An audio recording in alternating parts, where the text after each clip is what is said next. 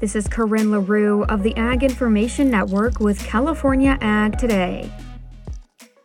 The California Farm Bureau has had some wins this year at the state legislative session, some of which include changes to property insurance legislation. California's new plan is supposed to shore up the insurance market for homeowners. In short, insurance companies that no longer cover wildfire prone areas of the state will now have an easier path to increasing premium rates in those areas as long as they agree to insure them. San Luis Obispo County Farm Bureau's executive director, Brent Burchett, fills us in. Crisis in California with property insurance rates going up or, or carriers leaving the state. So there was a, a bill that would basically allow folks that had commercial property that was on the fair plan. California's insurance of last resort, it's very, very cost prohibitive, but it is better than not having coverage at all.